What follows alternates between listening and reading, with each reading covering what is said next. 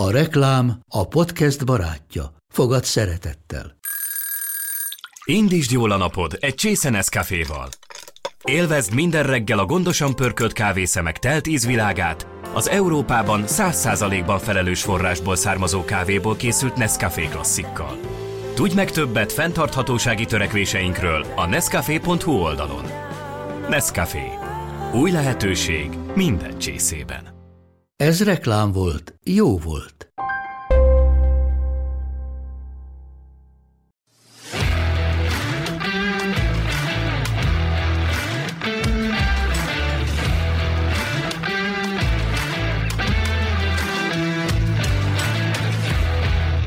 Köszöntöm a hallgatókat! Ez itt az Arutluk, az Index kulturális podcastje. Én Dzsubák Tamás vagyok, műsorvezetőtársam Sümegi Noémi.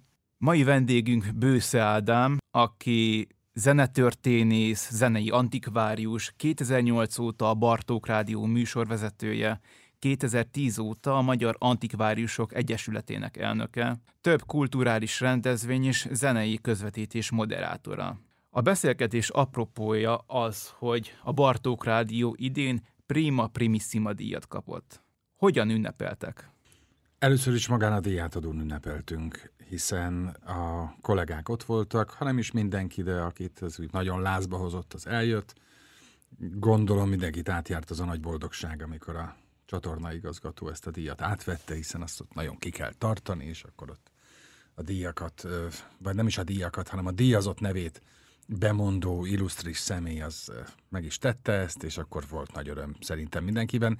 Én mással voltam elfoglalva, mert nekem Novodomszki Évával a színpadon kellett szolgálatot teljesíteni, és aztán utána egy óriási fogadás van ilyenkor, de szerintem az ünneplés az nem is ekkor jött el, hanem az első értekezleten a díjátadó utáni hétfőn, és akkor Devics Márton csatornaigazgató behozta a díjat, mindenki megsimogathatta bármit a díjat, és, és utána készült egy közös fotó, és azt hiszem, hogy mindenki büszke rá. Tehát ilyen óriási erezdel a hajamat ünneplés, hogy nem tudom, kivettünk volna egy limuzint, és mindenki pesgőt locsolva végigment volna a városon.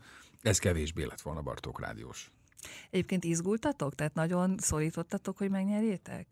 Én személy szerint uh, Hát, hogy őszinte legyek, biztos voltam benne. Nem azért, mint hogyha Hadas Krisztának a munkásságát, vagy Juhász Annának ezt az egészen lenyűgöző irodalmi aktivitását ne értékelném, de azért a Bartók Rádió, szóval ak- akárhogy nézzük, hogy egy bizonyos rétegnek szól csupán, de, de egy intézmény. Egy olyan intézmény, amelyet szerintem nem nagyon kezdett ki az idő. Bár lehet, hogy egy-két ilyen feketeöves Bartók rádió hallgató a fejemet venni, és azt mondaná, hogy de, de, de, mert régen nem voltak filmzenék, stb. stb. De azt hiszem, hogy azt a fajta értékközpontúságot azt a Bartók Rádió még mindig tartja, és egy, egy kiegyensúlyozott csatorna. De ez csak egy megérzés, hogy számomra nem volt kérdés, úgyhogy ennyiben ezért egy kicsit nyugodtabban fogadtam. Meg a, a, amúgy sem vagyok egy ilyen helyden nagy lelkendezős. Ugye neked ez már nem volt új ez a szituáció, mert 2018-ban már egy hasonló megméretetés előtt álltál egyénileg. Mennyiben volt ez más, hogy, hogy most egy csapattal várakoztatok? Amikor 2018-ban én is a jelöltek között voltam, akkor ez a kategória meg egy picit módosult, illetve azóta módosult, akkor még simán csak sajtókategória volt. Nem is igazán tudtam, hogy hogy kerülök oda, hiszen alapvetően zenetörténész vagyok, persze műsorokat vezetek már x éve tévében, rádióban, de, de hát persze nagyon örültem neki, és, és boldog voltam, és az esélytelenek teljes nyugalvával mentem oda, és de, de most ez más volt. Szóval, szóval, ahogy mondtam, ez egy ilyen, ennek a, a, a klasszikus zenei, ez a magyar klasszikus zenei világnak az egyik intézménye. Ugye a képzőművészetnek ott vannak a nagy megfelelő múzeumai. A zene az egy sokkal illékonyabb dolog. Tehát abban a pillanatban, hogy elhangzik, el is tűnik. És ha, ha egy kortár zeneszerzőt megnéztek, hogy milyen lehetősége van arra, hogy fönnmaradjanak a kompozíciói, akkor összesen két út van a számára. Az egyik út, hogy kiadják kottában, tehát hogy egy dokumentum, egy kézzelfogható dokumentum meglegyen, a másik pedig, hogy készüljön egy felvétel. Most a Bartók Rádió ezt az elejétől fogva csinálja, hogy a magyar kortárs zene, zeneszerzőknek a műveit felveszi. Tehát, hogyha majd száz vagy kétszáz év múlva jön egy zenetörténész, és azt mondja, hogy én kíváncsi vagyok, nem tudom én, Tornyai Péternek a művére, akkor a rádió archívumában adja a jó Isten, hogy ez így is legyen, akkor elő tudja keresni Tornyai Péter művének hangzó változatát. És ez a fajta múzeumi munka, mert ez az, akárhogy nézzük, ebben a Bartók Rádió teljesen egyedüli. És a magyar klasszikus zenei világban milyen polcra tehető egy prima primissima díj? Hát először is nem zenei kitüntetés. És a prima primissima díj akármennyire is az egyik legfontosabb és legkevésbé megkerülhető elismerés ma, nyilván hagyományait tekintve még mindig új, teszem azt egy Kossuth díjhoz, egy Széchenyi díjhoz, vagy egy Liz díjhoz képest. De ettől függetlenül meg azt tudom mondani, hogy a Bartók Rádió hiába pályáznak Kossuth díjra, Liz díjra, vagy bármire, biztos, hogy nem kapná meg, hiszen az, azok a díjak egy-egy személynek szólnak. Ebben a tekintetben egyedülálló és mind a, a díjnak a tradíciója, mind pedig a díj körülötti mítosz, ami kezd kialakulni, az azt kell, hogy mondjam, hogy ebben a tekintetben nem csak, hogy különlegessé teszi, hanem, hanem olyan szinten megkerülhetetlenné a prima primissima díjat, például sajtó szempontjából, egy, egy csapat vagy intézmény, mint a Bartók Rádió számára, hogy nem tudok jobbat mondani, de rosszabbat sem. Ez az egy van, tehát ezért lehet ö, mosolyogni, hogyha az ember egy ilyet kap. Ugye említetted, hogy egy intézmény a Bartók Rádió, és hogy a klasszikus zenének a fe, egyik fellegvára, lehet így is mondani, és a kortárs zenének is. Ö, hogyan tudjátok ö, olyan módon ö, képviselni ezt az egész területet, amilyen módon mondjuk te hozzáállsz a műsorvezetések, rendezvények során ehhez az egész történethez. Tehát te például tornacipőben kiállsz a, a pódiumra, és nagyon közvetlen hangon beszélsz a közönséghez. Ezt a rádió tudja, ezt a stílust egy picit átvenni olyan szempontból, hogy a fiatalokhoz közelebb hozni mondjuk a, a klasszikus zenét?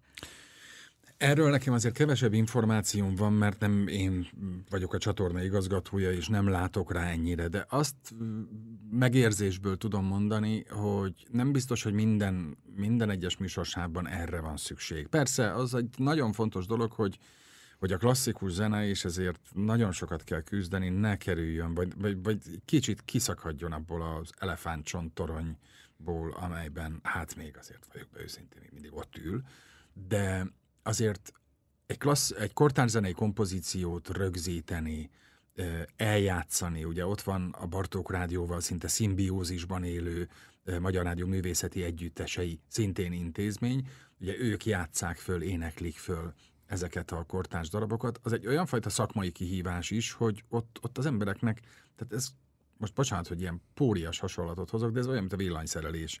Tehát, hogyha ott a, a nem tudom, a kék zsinort a piros helyére köti, vagy a pirosat a kék helyére, akkor, a, a, akkor egyszer nem lesz jó. Na most ezeket a műveket, ezek, ezek néha komoly művek. Most én nem hiszem azt, hogy a Jenei Zoltán Halotti beszéd című kompozíciójáról nekem, nem tudom, Jenei Zoltán szerelmi életét ö, ö, ecsetelve, piros tornacipőben kellene erről beszélni. Annak megvan a maga műsorvezetői habitusa, megvan a maga prezentációs stílusa, és a Bartók Rádió ebben a tekintetben szerintem hát ez egy nagyon nehéz út, hogy hova mennyit adagoljál. De mivel egy rádió, azért a műsorsávok szerint próbálják elosztani, én most bekerültem a reggeli sávba, az egy ilyen piros tornacipős sáv szerintem, és úgy gondolom, hogy a főnökeim is így gondolják, nagyon remélem. És a hallgatók? Ugye kapsz, kapsz leveleket, ezeket meg is szoktad osztani. Hát a hallgatókat, tudod, ez egy nagyon nehéz dolog, kicsit olyan, mint, a, mint most, ahogy ebben a podcast szituációban vagyunk. Szóval mi itt hárman nagyon jól elbeszélgetünk, de közben nem tudjuk, hogy a hallgató, aki a kocsijába hallgatja, vagy nem tudom, éppen fogmosás közben, hogy éppen kihajítja a fogkeféjét az ablakon, vagy pedig neki megy egy fának, vagy Isten őriz persze, de nincs visszajelzés. És én azért szeretek közönség előtt beszélni, mert rögtön tudom, hogyha mondok valamit, akkor látom az arcokon, hogy mi a reakció. A rádiózás az egy rendkívül magányos dolog, szinte megállapíthatatlan az, hogy a hallgatók mit gondolnak. Én abból le tudok vonni következtetést, hogy hány százalék negatív és hány százalék pozitív üzenet érkezik egy adásban, de ezt nem tudom, közgazdászoknak, akik ilyen felméréseket készítenek, azoknak kell tudni, hogy a hallgatók ö, mennyire szeretik. Én boldog vagyok, hogy az én műsorvezetési stílusomat sokan nem szeretik, mert, ö, mert szerintem, hogyha valaminek van arcéle, akkor, akkor azt sokan inkább tovább lapozzák, hogy ah, ez, nem, ez nekem nem kell. Nekem sokkal jobb az, hogyha kicsit megosztó vagyok, mint hogyha mindenkinek uh-huh. meg akarnék felelni, pedig úgy indultam. um, ami a Bartók Rádiót illeti, milyen műhely munka zajlik ott, mióta ott vagy? A műhely munka például a kortár zene az egy nagyon jó, öm, hogy mondjam, iránya a műhely munkának. Szóval ott, ott el kell dönteni nagyon finom ízléssel és szakértelemmel több embernek összegyűl, összegyűlve, hogy, hogy mi az a, melyik az a kompozíció, amit föl kell venni. Ezért van egy ilyen zenei tanács is ott, akik össze-összeülnek, és akkor szakértői szemmel és szakértői füllel, vagy ezek segítségével eldöntik azt, hogy melyik művet játsza majd el a Magyar Rádió Szimfonikus Zenekara. Ez egy műhely. Ott van az élő műsorok műhelye, mely bármennyire is magányos, magányos ez a munka, amit mondok, azért az élő műsorok, a muzsikáló reggel, délelőtt és délutánnak a, a stábja, noha egymással csak hetente egyszer találkoznak, de pontosan ebből a fajta találkozásból jön ki az, hogy, hogy merre lehet egy kicsit tovább menni. Tehát ezt mindenki folyamatosan fúrja, faragja. Most például abban az irányban, hogy mindenkinek legyen egyéni stílusa. Kicsit zenében is tükröződjön ez, kicsit a, a konferálás vagy műsorvezetés stílusában is, tehát ez is egyfajta műhely munka. És, és hát bizonyára van más, tehát vannak magazinműsorok, például a Sugójuk, amely egy kicsit tágabb kitekintés, ott is ö, meg kell legyenek ezek az értekezletek, tehát, és minden héten egyszer találkozunk. Ö, mindenkit igazából az, az hajt, hogy, hogy egy kicsit, ö, egy kicsit népszerűsítsük a, a klasszikus zenét. Ugye most a zenekarok körül kialakult helyzetet nyilván, nyilván ismeritek, hogy bizonyos ilyen költségcsökkentési szempontból nehéz helyzetbe kerültek, és akkor ugye itt szóba kerülnek mindig azok a szempontok is, hogy, hogy csökken a, a közönsége, mondjuk a koncertlátogató közönség az csökken. Ti foglalkoztok ilyen szempontból e, a zenei életnek ezzel a vetületével, vagy érzékeltek ebből bármit? Hát mindenképpen a Bartók Rádió az benne van a magyar klasszikus zenei életben. Tehát az, hogy a zenekarok nem tudom, anyagi problémákkal küzdenek, ez szerintem minden kollega számára egy, egy, egy köztudott dolog, hiszen mindenki olvassa a magyar zenei sajtót. Van, aki egy kicsit közelebb van a tűzhöz, van, aki távolabb van tőle, biztos, hogy mindenkinek megvan a véleménye, miért ne lenne. De de az, hogy a klasszikus zenei közönség fogy, vagy az, hogy kevesen érdeklődnek a klasszikus zene iránt, ez nem egy új probléma. Tehát ez, ez egy évszázados probléma. Illetve nem is tudom mennyire, hogy mennyire ez mennyire probléma, hiszen ez egy, akárhogy nézzük, egy réteg műfaj. Ne gondoljuk azt, hogy amikor Beethoven megkomponált egy vonós négyest, azt nem tudom, ezrek hallgatták. Nem, az egy kifinomult műfaj volt, és ott a, a környezete is egy kis környezet volt, amelyben ezeket hallgatták. Vannak persze kiugró számok, hogy Frescobaldi ezrek előtt játszott, vagy pedig az, hogy Joseph Haydn, amikor Londonban volt, akkor meglepve mondta, hogy egy, egy Handel mű előadása, egy oratórium előadásán négyezer ember is összejött.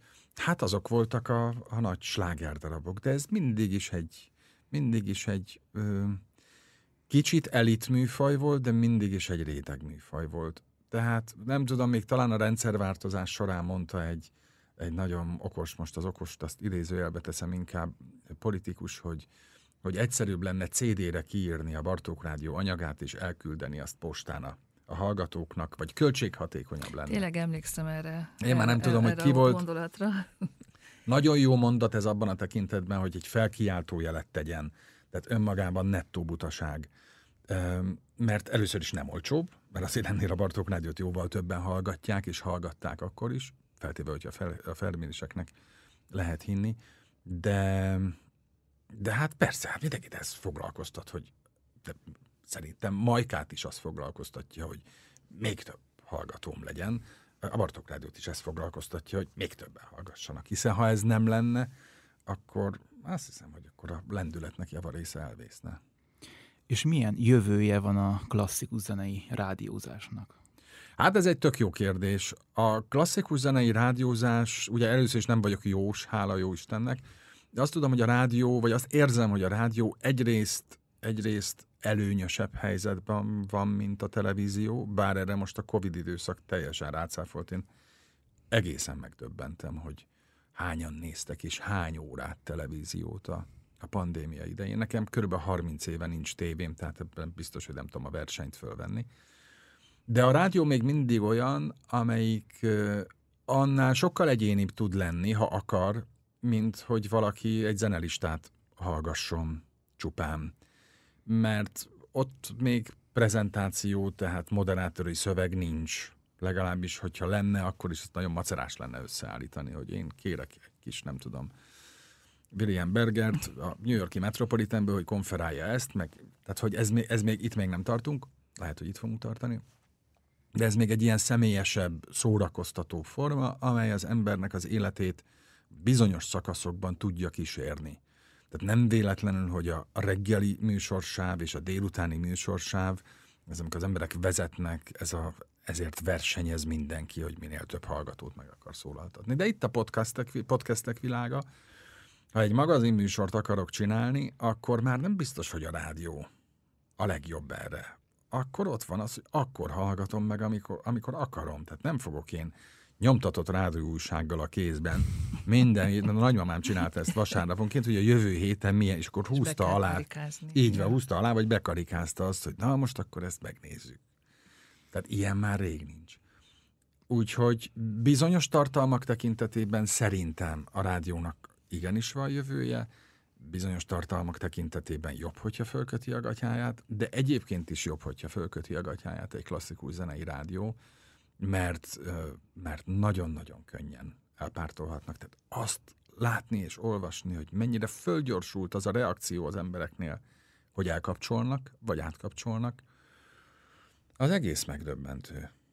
Tehát én, hogy mondjam, egyre, na jó, nem szorongok, ott még nem tartunk, kicsit sokat beszélek, most is, meg a rádióban is.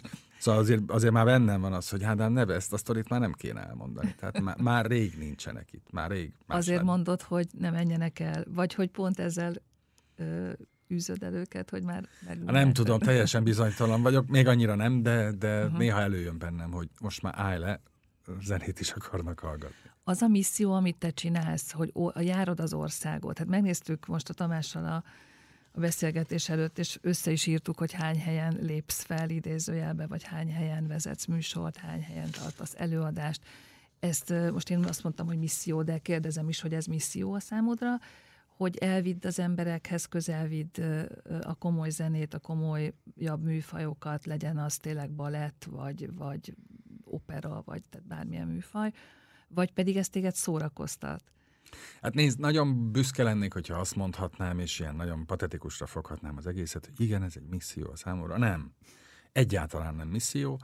Öm, én ezt egy, én mindig is ilyen két természetű ember voltam, vagy két irányultságú ember, inkább így fogalmazom hogy én mindig is szerettem szerepelni. Én mindig is, legalábbis egy bizonyos életszakasztól kezdve, 16 éves koromtól kezdve elkezdtem rajongani a klasszikus zenéért, és mivel nem voltam elég tehetséges, elkezdtem olvasni, és zenetörténész lett belőlem. És én mindig, még mindig olvasok, és még mindig lelkesít ez az egész, és rátaláltam valóban arra, hogy milyen jó az emberekhez elmenni. Én nem a klasszikus zenét népszerűsítem. Én először is a zene, én az olvasást, a zenével kapcsolatos olvasást, a, a kicsit a dolgok mögé látását népszerűsítem. Tehát, hogy az emberben meg legyen a vágy arra, hogy utána olvasson. Szóval beülünk az operába, és valljuk be őszintén, és ja, mi, mi lesz ma Toszka, Jézus. De 40-szer hallottam már, tudom a történetét, nem baj, a szünetben úgyis találkozom a Berci bátyámmal, és vele amúgy is el kell intézni azt, hogy most melyik szántóföldet vegyem meg, vagy nem és akkor ennek a hölgyváltozatát is el lehet képzelni. Szóval egyszerűen annyira sematizálódott, vagy stilizálódott az egész klasszikus zenei életünk, hogy, hogy, hogy szerintem a lényeg vész el. És ebben átestünk a ló túlsó oldalára, úgy érzem, hogy itt vannak ezek a zeneszerzők, akikre úgy tekintünk, mint valami félistenekre. És való igaz, abban, amit alkottak, az egy isteni, a szó szoros értelmében isteni dolog. Tehát én nem akarom elvitatni Wagnertől azt, hogy a Parsifal az ne lenne a világ egyik legmélyebb zenéje, miközben Wagner egy szemétláda volt, valljuk be őszintén. Én inkább csak azt akarom elmondani, hogy, tehát, hogy ez nem egy vallásos révület, amiben a klasszikus zenét hallgatni kell. Ez egy szellemi élvezet. És ne úgy hallgassuk ezt a, ezeket a koncerteket, hogy, hogy mint ahogy elmegyünk a templomba, hogy, hogy oké, okay, megvan a vasárnapi mise, hazamegyünk, utána olyan a rántott hús, és az egésznek vége, hanem hogy legyen föl, hogy rázzon föl minket, és a zenészeknek ebben óriási felelősségük van, hogy tessék, igenis rázzatok föl engem, mozgassátok meg a világot, a sarkaiból forgassátok ki, mert különben az egésznek semmi értelme. Tehát ennek a fajta stilizált klasszikus zenei életnek, amely, hogy az előző kérdésre is egy kicsit reagáljak, és ez teljesen magánvéleményem. Szerintem egy kicsit túl van dotálva Magyarországon, mert mindenkit elkényelmesít. Senki nem akar a piacról élni. Tehát ugye van az a híres sztori, amikor itt volt Yehudi Menuhin, és játszott a Zeneakadémián és hát a világ egyik legnagyobb hegedűse, és ott ült, azt hiszem, Rácz Pál Prímás, és akkor megkérdezték tőle, hogy, hogy hát drága paribátyám, hát mit szólsz Jehudi Menuhinhoz, és azt mondta, hogy hát jó, jó, de asztalnál meghalna. Szóval az, az a helyzet, hogy a klasszikus zenészek jelentős része, vagy legalábbis az események jelentős része az egy ilyen asztalnál meghalna e, produktum, mert távol van a közönségtől, és és ezt a fajta ilyen megszokott vallásos révületet közvetíti csupán, és nem rász föl. Na most én ezt szeretném, nekem ez a célom, hogy egy picit fölrázom az embereket, én nem tudok zenélni, tehát hál' Istennek megkímélem a közönséget attól, hogy én muzsikáljak. Én azt tudom, amit tudok, hogy ezeket az embereket, akiket félistenekként kezelünk, egy kicsit emberközelibb formában mutatom be, és elmondom például, hogy hogy Wagner szemétláda volt. A nőkkel tényleg, a feles, az első feleségével, ez, na mindegy, még fölhúzom magam. Attól ilyenkor egyébként nem tartasz, amikor mélyebben bele ásod magad egy-egy, egy-egy nagy klasszikus zeneszerző életébe, hogy, hogy csalódsz benne, tehát hogy kiábrándulsz belőle, eltávolodsz tőle. De, de tartok, de, de nem, nem izgat. Tehát, hogy, hogy ett, a kettőt külön kell választani. Tehát először is az, hogy Bősze Ádám mit mond Richard Wagnerről, valljuk be őszintén, ez a Wagner mítosz még csak meg se fogja karcolni. A másik pedig, hogy, hogy külön kell választani. Tehát nagyon-nagyon ritka pillanatai a zenetörténetnek azok, amelyek konkrétan megfeleltethetők zene és magánélet viszonyában. Tehát persze lehet így, nem tudom, sejteni bizonyos dolgokat Puccini férfi és nő alakjainál, ugyanígy Wagnernél, de Wagner ettől még, hát most nem mondom azt, hogy szívesen hallgatom, mert nem, nem Wagner a kedvencem, de, de ettől még tényleg valami félisteni dolognak tartom azt, mhm. amit ő létrehozott. A műveit nem fogom megutálni, őt borzalmasan. Tehát, hogy ezt nem tagadom. Ugye vagytok egy páran, akik hasonlóan álltok hozzá irodalomhoz, zenéhez. Ugye Nyári Krisztián vagy a László Feri, akivel ö, szoktatok közösen is talán dolgozni, és, és mind, a, mind a hármatokban azt ugye az a közös, hogy így kicsit közelebb hozni, ember közelébb hozni ezeket a félisteneket, és sztorikon keresztül megismertetni őket. Ez most egy ilyen, most, most ezt, ezt csak így most találom ki ezt a gondolatot, de hogy ez egy, ez egy ilyen új műfaj szerűség, amit ti, amire ti rátaláltatok, hogy, hogy, hogy ezt Elképzelhető, nem tudom, de most, hogy a Krisztiánt felhoztad, egyszer a Magyar Naracsban megjelent egy rövidke kis hirdetés. Vala, tehát nem én adtam fel a hirdetést, hanem ott van valami kultúr, kulturális ajánló, és valaki így fogalmazott, hogy ez a nagyzenészek nagy szerelmek sorozatról volt, hogy Bősze Ádám, a komoly zene nyári Krisztiánja, a, a zeneszerzők visel dolgairól beszél. Úgyhogy biztos, hogy van ebben valami, de, de én erre nem, Szóval annyira kézenfekvő lenne azt mondani, amit a, a, az újságíró is leírt, hogy láttam, hogy a Krisztiánnak ez mennyire megy könyvben, hát próbáljuk ki zenében. De ennek egy annyira, annyira konkrét története van, hogy ez a nagyzenészek nagy szerelmek sorozat hogy alakult ki, hogy sajnos semmi köze ehhez. A... Azt még elmondod azt a történetet? Ez még hát, ha belefér, hogyha... Jaj, persze, hát itt, itt is van adásidő, de én a podcastra mindig úgy gondoltam, hogy órákat lehet beszélni. Az annyi volt, hogy nekem volt egy sorozatom a zene, zeneszerzők halálos betegségeiről. Én nekem az volt az első, és én meg is lepődtem, hogy alig jönnek el emberek. De hogy, hogy? Hát mondom, ez sokkal érdekesebb mindennél, hogy miben halt meg Beethoven. És megvolt a sorozat, ez a három hollóban ment, lement az évad, és akkor gondoltam, hogy na jó, elmegyek a momkulthoz, mert ott jóban voltam a szervezőkkel, hogy majd nekik is, nem tudom, felajánlom. És lejöttünk az asztalhoz, és Hamburg Gerda, a momkultnak az igazgatója, azt mondta, hogy elmondtam az első mondatot, hogy ugye, nem ezt a halálos betegséges sorozatot akarod a torkunkon letolni. És ott jutott eszem, hogy nem, nem, nem, beszéljünk inkább a szerelemről. És akkor mondta, hogy na jó, ez már oké. Okay. És ugye ez volt a történet. Pedig én a halálos betegségeket is szívesen hallgatnám, Ugye? még most De itt is most. akár. Úgyhogy hát szerintem azt tudjuk javasolni az olvasóknak, hogy, hogy figyeljék a Facebook oldaladat, hogy hol bukkansz fel ilyen előadásokkal, és akit ez érdekel és szórakoztat, akkor, akkor, akkor tényleg menjenek el, és hát hallgassanak Bartok, Bartok rádiót, mert, mert ott is nagyon sok értékes és fontos szórakoztató dolog elhangzik. Ádám, nagyon köszönjük, hogy elfogadtad a meghívásunkat, és még egyszer gratulálunk a díjhoz.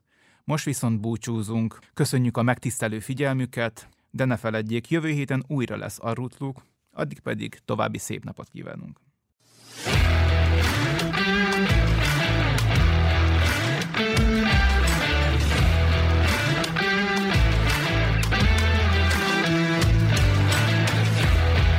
A műsor a Béton partnere.